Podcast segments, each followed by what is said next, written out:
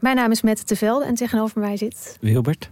En ik heb vrij veel last gehad van neerslachtigheid, eigenlijk nog steeds wel in het leven. En depressies. En volgens mij gaan we dat proberen op te lossen. We gaan jou redden. En de rest van de mensen. En de toch? rest van de mensen. Ja. Wie redt Wilbert?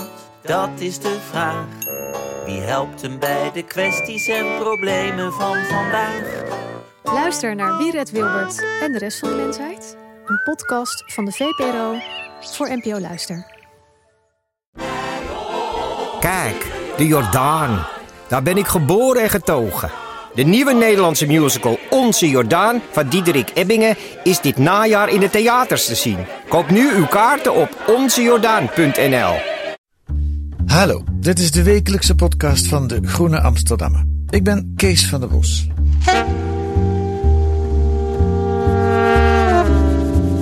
En vandaag krijg je een hoopvol gesprek. Is er een Oost-Europese lente aan de gang? Hoe kan het dat de progressieve Susanna Kaputova, Kaputova moet ik zeggen? Chaputova. Chaputova, een gescheiden moeder van twee puberdochters, vorige maand de presidentsverkiezingen won in Slowakije. En waarom won de acteur Zelensky afgelopen weekend de presidentsverkiezingen in Oekraïne? Wat voor progressieve bewegingen zijn er in Tsjechië, Roemenië, Servië en zelfs Hongarije? Rutger van der Hoeven, buitenlandredacteur voor De Groene, ging er kijken. En nu zit hij tegenover me om daarover te vertellen. Dag Rutger. Goedemiddag.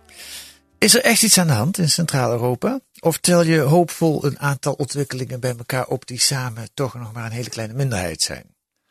Nou, ik denk allebei. Als je kijkt naar de verkiezing die je net noemde van Susanna Chaputova, dan is er duidelijk iets aan de gang. Dit is een dame die vijfde stond in de peilingen of zoiets toen de verkiezingsrace begon. Uh, haar partij is heel klein. In een lijstverbinding is die 10 à 11 procent. Maar zij wist toch in, in korte tijd energie aan te boren en, en heel veel mensen aan te spreken. En dat um, haakte duidelijk in op uh, protesten die er daarvoor waren geweest. En zij werd verkozen met een, uh, met een grote meerderheid. Dus je kunt in Slowakije in ieder geval is er duidelijk iets aan de gang. En als je dat verbindt met andere ontwikkelingen in andere landen die er aan de gang zijn, dan kun je een, uh, een, ja, een verhaal zien zoals ik dat zag. Daar moet wel bij worden gezegd dat, uh, ik, ik schrijf het ook in mijn stuk, de regimes waar deze nieuwe bewegingen of uh, nieuwe democratische energie zich tegen richt, die regimes die zijn erg sterk. En er is ook veel energie aan, uh, aan de andere zijde van het politieke spectrum. Ja. Bij populistisch of zelfs extreem rechts. Dus een, een nieuwe lente, ik, uh, ik durf het nog niet te geloven, maar ik zie wel uh, hoopvolle dingen gebeuren, ja. Ja, en als het al een nieuwe lente is, dan is het na een verschrikkelijke koude winter. Hè? De, de, de, vanaf een jaar of tien geleden waait er een enorme populistische wind in die Centraal-Europese en ook Oost-Europese republieken. Ja, ik denk, um, het hangt er vanaf hoe je daar tegenaan kijkt. Het is uh, een, een andere politieke richting die Centraal-Europa heeft genomen. Ja, of je dat verschrikkelijk vindt of niet, dat, dat hangt natuurlijk uh, in deel, deels van je politieke kleur af. Maar ik denk wel dat een aantal dingen die wij hier beschouwen als uh, afhankelijk van je politieke kleur, dat die in werkelijkheid ook zaken verhullen in Centraal-Europa die, waar iedereen in Nederland het niet mee eens zou zijn. Regimes die, die erg gericht zijn op uh, patronage, op afromen van um, uh, Europese subsidies. Uh, ja, stelen eigenlijk, corrupt, corrupt zijn en die dat verkopen met een, een populistisch verhaal. En dat zie je inderdaad in een aantal landen. De afgelopen tien jaar is Centraal-Europa een soort laboratorium genoemd voor ontwikkelingen die ook in later in West-Europa zijn gebeurd. Een soort uh, rechtspopulistische afslag die de regio heeft, heeft genomen. Ja. Uh, onder aanvoering van, uh, van Hongarije. En ik heb het idee dat ik daar nu inderdaad een, een ander soort beweging zie. Wie weet is dat ook weer deel van dat democratisch laboratorium. Ja, nou als het dan een lente is, hè, laten we er voorzichtig over blijven spreken. Voordat we op verschillende landen ingaan, wat is volgens jou de motor achter die algemene ontwikkeling? Um, de motor is dat uh, deze landen hebben allemaal hun on onafhankelijkheid van de Sovjet-Unie gekregen en de val van uh, communistische regimes in 89. En daar ging ontzettend veel hoop mee gepaard over de toekomst. En veel landen, veel mensen zagen dat niet belichaamd in de jaren 90. Een chaotische tijd in veel landen waarin veel mensen zich uh, meester maakten van, de, van het geld wat daar in, in veel landen was. Een aantal rare politici die in sommige landen op, opkwamen, bijvoorbeeld in Slowakije. En veel mensen dachten van, nou ja, maar het komt goed als we maar bij de Europese Unie komen. En dat is toen begin deze eeuw gebeurd. En nu zie je dat er een aantal uh, mensen toch teleurgesteld zijn over waar dat toe heeft geleid. Veel staten blijven, blijven zwak, uh, zwakke rechtsstaat, veel corruptie, inefficiënt bestuur. En daar zijn nu mensen tegen uh, aan, het, aan het opkomen, zich aan het organiseren, die, die eigenlijk helemaal niet, die helemaal niet verwacht in de politiek. Dus de mensen die ik heb gesproken, ja, de jongste was 17 toen hij een demonstratie organiseerde. En daar kwamen tot verbijstering 10.000 mensen op af. En er zijn ook uh, mensen die ik sprak. Uh, nou ja, er zijn grafisch ontwerpers, opera, zangeres heb ik gesproken. Een, een dramateur. Uh, allerlei mensen die, die je normaal niet in de politiek verwacht. Die nu toch zeggen, ja, we moeten toch zelf ook iets doen. Als we onze landen willen verbeteren en als we, als we beter bestuur willen krijgen. En is het ook, net als in de Arabische lente, om het daar maar mee te vergelijken, een nieuwe generatie die, die zich, van zich laat horen? Nou, het zijn twee dingen. Ik, ik denk dat het zeker zo is dat er een nieuwe uh, generatie van zich laat horen. Ik heb um, een aantal mensen gesproken die, uh, die jong zijn, twintigers, dertigers. Dus ja, dat is een nieuwe generatie. Uh, de vergelijking met de Arabische lente, die is toch denk ik wel heel anders. Ik zou niet daar die meteen naast elkaar willen leggen. Want, waarom niet? Nou, dat zijn toch wel hele andere regimes, een hele andere eh, situatie. Ook een hele andere demografische opbouw. Uh, in Centraal-Europa zie je dat heel veel jonge mensen zijn geëmigreerd in de afgelopen jaren. Hongarije bijvoorbeeld heeft een enorme brain drain. Slowakije ligt op uh, nou ja, een uurtje treinen van uh, ligt Bratislava van, van Wenen. Heel veel mensen trekken weg. En er zijn nu mensen die ja, je achterblijvers zou kunnen noemen. Die, die zeggen ik wil eigenlijk helemaal niet mijn land verlaten voor kansen en voor een, het gevoel dat ik in een eerlijke samenleving woon. Dat wil ik hier. Ja, ja. Oké, laten we even uh, naar een paar landen wat preciezer kijken. En dan uh, wil ik beginnen in Slowakije. Daar zit die 17-jarige scholier waar jij het over had, volgens mij, David Straka. Spreek ja. ik dat goed uit? Ja, hij is ondertussen 20. Hij is ondertussen 20. Jij, jij spreekt hem nu, nu die 20 is. Maar het begon inderdaad toen hij 17 en uh, bijna net toen hij 18 was. En hij doet via Facebook een oproep. En tot zijn stomme verbazing loopt dat, loopt dat storm. Ja, dus hij, hij was aan het praten met een, met een vriendin van hem. En die, um, ze, ja, ze luchten allebei hun hart. Het, er was net een nieuw corruptieschandaal uh, losgebarsten. En zij als ja, tieners zijnde uh, praten toch vooral met, met verbazing, verbijstering tegen elkaar. Van hoe kan het dat zo'n klein land, er wonen 5 miljoen mensen in, Slowakije. Hoe kan het dat, dat zo'n klein land zoveel corruptieschandalen heeft? En hoe kan het dat we daarover lezen en dat er niks gebeurt? Dat het niet alleen... Um, de hele tijd opnieuw gebeurt, maar dat ook de mensen die erbij betrokken zijn uh, gewoon blijven zitten. Dat de, de oligarchen die erbij betrokken zijn blijven zitten. Eigenlijk zou er iemand toch wat aan moeten doen, zeiden ze. Dus ja, ja, dat zou inderdaad iemand moeten doen. Nou ja, dat gesprek dat rolde dus een beetje door van ja, uh, waarom doen we het zelf niet gewoon? En zij dachten, nou ja, daar komt natuurlijk geen hond op af, maar laten we het gewoon doen. Dus uh, tijdens het gesprek nog klikte die op Facebook ehm, een paar buttons aan en, en maakte die een demonstratie.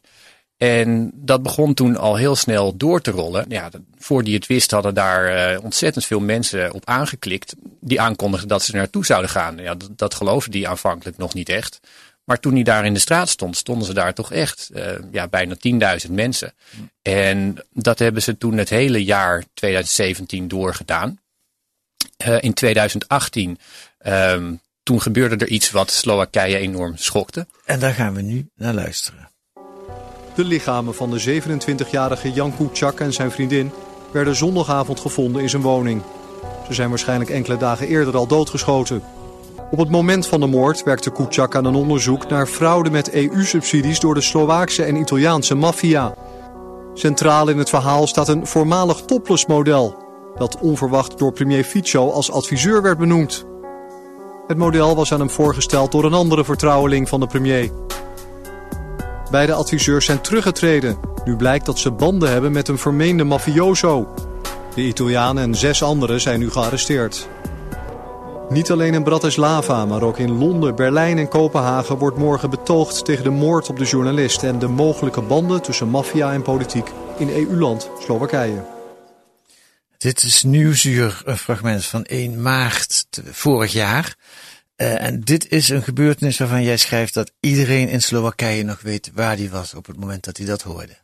Ja, ik, ik citeer iemand die, eh, die dat zegt. En die, die zegt, dit was echt zo schokkend. Heel veel mensen eh, die wisten van, ja, ons, onze staat is door en door corrupt. En die, die steelkliek die doet maar wat hij wil. Maar dat er burgers werden doodgeschoten op zo'n ijskoude manier. Twee, uh, twee mensen van 27 het was ook voor iedereen meteen duidelijk, nou, dit ligt aan zijn onderzoek naar corruptie. En uh, dat schokte zoveel mensen. En heel veel mensen dachten op dat moment, zo kan het niet langer. Ja. En dat had niet te maken met politieke kleur. Maar heel veel mensen wilden aangeven, nou, dit, dit gaat te ver. En waarbij konden ze dan aansluiten? Nou, de gevestigde oppositiepartijen hadden eigenlijk allemaal in het verleden ook uh, vuile handen gemaakt of waren ongeloofwaardig. Maar er waren wel tieners en twintigers die daar uh, elke maand of, of regelmatig de straat op gingen om tegen corruptie te betogen.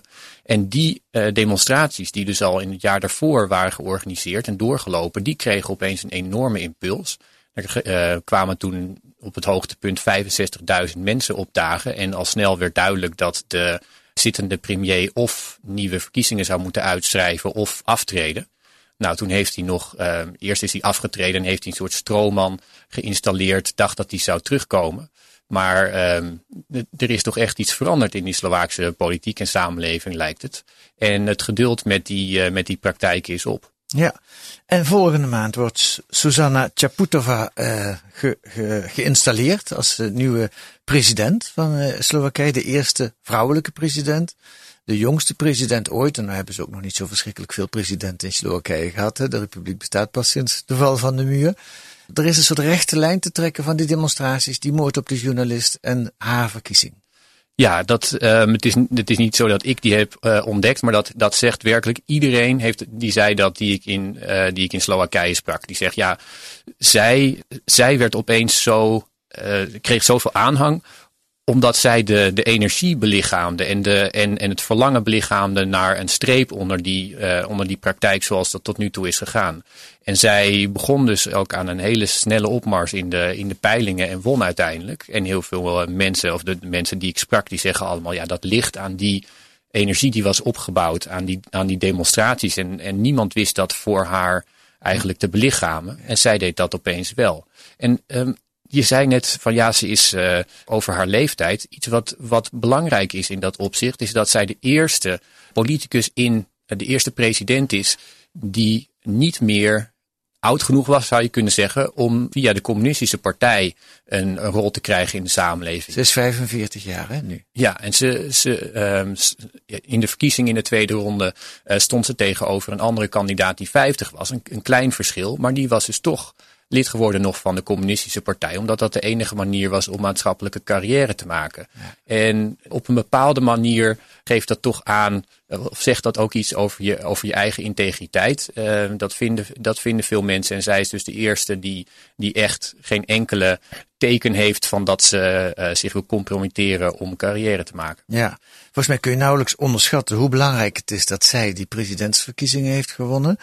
Aan de andere kant, hoeveel macht heeft ze? Hoe, uh, dit geeft hoop, geeft hoop aan een heleboel mensen die op haar gestemd hebben. Gaat het haar lukken om corruptie uit te bannen in, in Slowakije?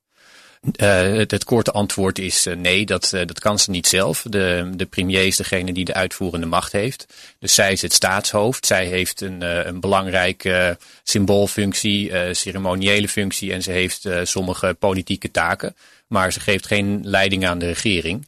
Het is wel zo dat presidenten in het verleden heel vaak een, uh, een soort stem van het geweten zijn geweest. Als ze het goed deden in ieder geval. En zij zal dat ook zeker doen.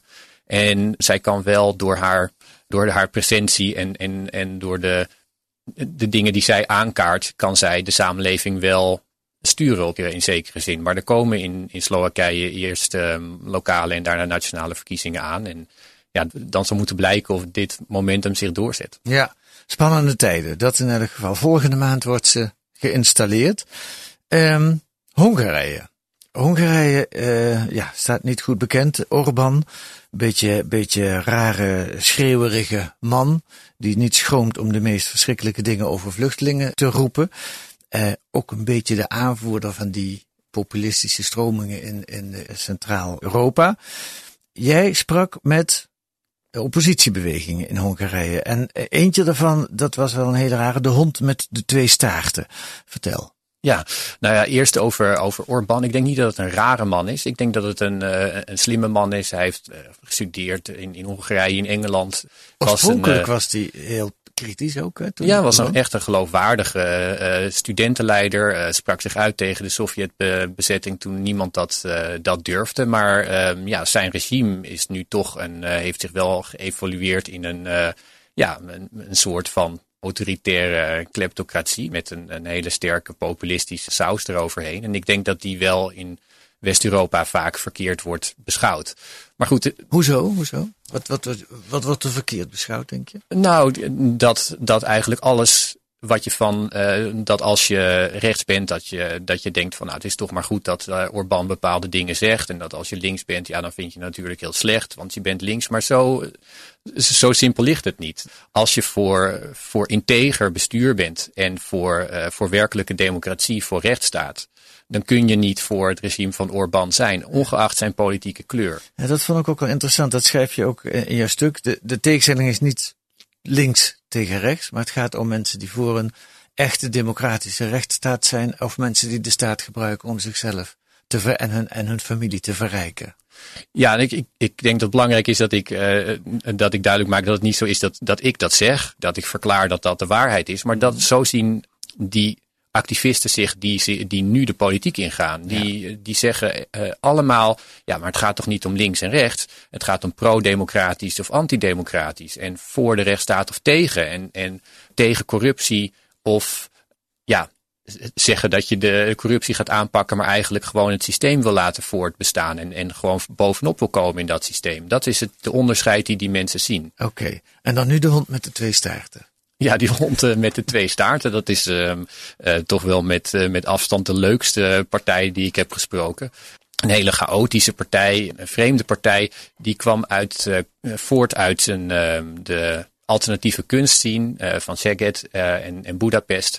En dat begon eigenlijk als een soort Hongaars loesje. Zij, zij maakte eerst posters en dat waren dan absurdistische posters waarop ze allerlei uh, belachelijke dingen beweerden. Ze beloofden gratis geld, ze beloofden bierstromen door de straat als ze werden verkozen. Twee zonsopgangen per dag. Twee zonsopgangen per dag, een portaal naar de ruimte. Nou ja, allemaal, um, het, allemaal dingen die ze, die ze op, die, uh, op die posters schreven om te spotten met alle loze beloften die de andere partijen deden op hun, uh, op hun verkiezingsposters. En natuurlijk in de eerste plaats de Fidesz-partij van Orbán.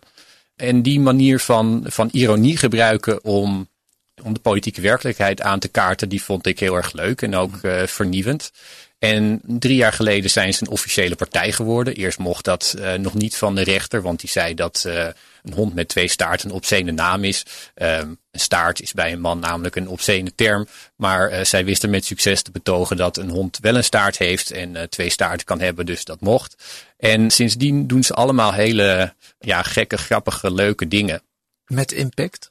Um, ja, ik, dat denk ik wel. Zij hebben een keer een demonstratie georganiseerd. Die noemden zij een, vredesmars. En dat was om te spotten met de vredesmarsen die Orbán uh, organiseert. Die noemt demonstraties voor zijn regime vredesmarsen. Terwijl het natuurlijk, uh, ja, dat is een referentie aan, uh, aan, aan, aan Sovjet-tijden. En er is helemaal geen vredesmars nu nodig. Dus zij organiseerden hun eigen vredesmars. En uh, daar riepen ze om uh, twee Orbans, want één is niet genoeg. En voor Orban, voor Rusland en tegen al het andere. En al ja, absur absurde dingen.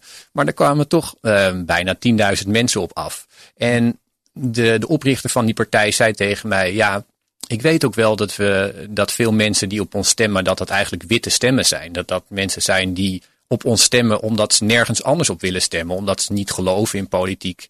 En dan zeggen, nou ja, we stemmen, we stemmen op de hond als een soort protest. Maar hij zei, ja, er zijn toch ook mensen die, ja, die geloven in, in wat we doen. Die uh, uh, kijken naar de politiek en de samenleving zoals wij. En zoals hij het zag, is dat zijn partij niet per se grappig wil zijn, maar door, door grappige dingen te doen of nuttige dingen te doen, eigenlijk de absurditeit van de situatie in Hongarije aankaarten. En ook, ze willen daarmee ook mensen zelf actief maken. Oké.